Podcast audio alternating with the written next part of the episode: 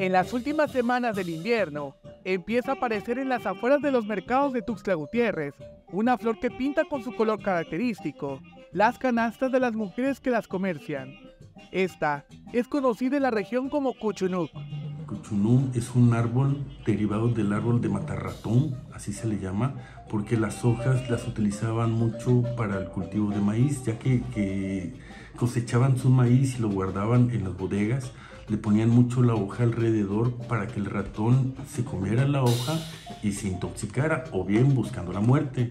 Eh, nosotros es bien sabido que consumimos mucho la flor de cuchunú debido a que es un manjar, pero este manjar tiene que tener tres herbores, o sea, tres cocciones para poderle retirar la toxina.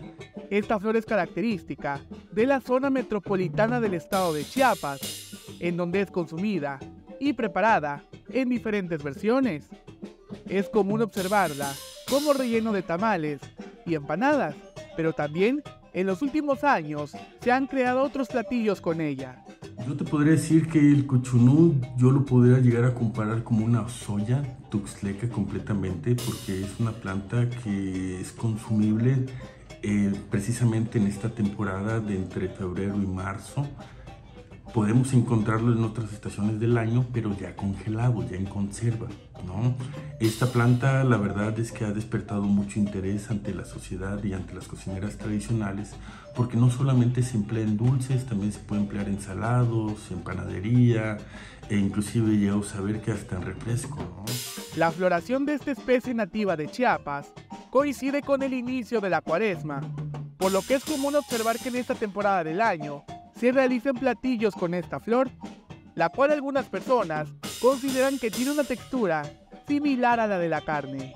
Eh, en realidad es eso, ¿no? La sustitución de muchos este, alimentos. Por ejemplo, a mí me gusta comerlo en cóctel, sabe delicioso, no le pide absolutamente nada. Es más, la gente que lo ha probado no se da cuenta que no tiene camarón, que tiene realmente la flor de cuchuno. Lo hemos probado también en tamalitos, sabe muy, muy rico, lo dicen mucho con, este, con la semilla de calabaza en polvo, ¿no? Lo, lo, lo, mezclan bien y con eso hacen los tamalitos. Eh, he tenido buenas respuestas, hacemos salsas de, de cuchunú, hacemos mermeladas. Curiosamente, esta flor solamente es consumida en esta zona del estado, en donde existen una infinidad de platillos con ella. Finalizaron comentando que en los últimos años esta ha tomado popularidad y por ello hay que cuidar el hábitat donde se encuentra. Que la gente realmente le va tomando un amor y un aprecio a esta flor y que ya es esperada en esta temporada.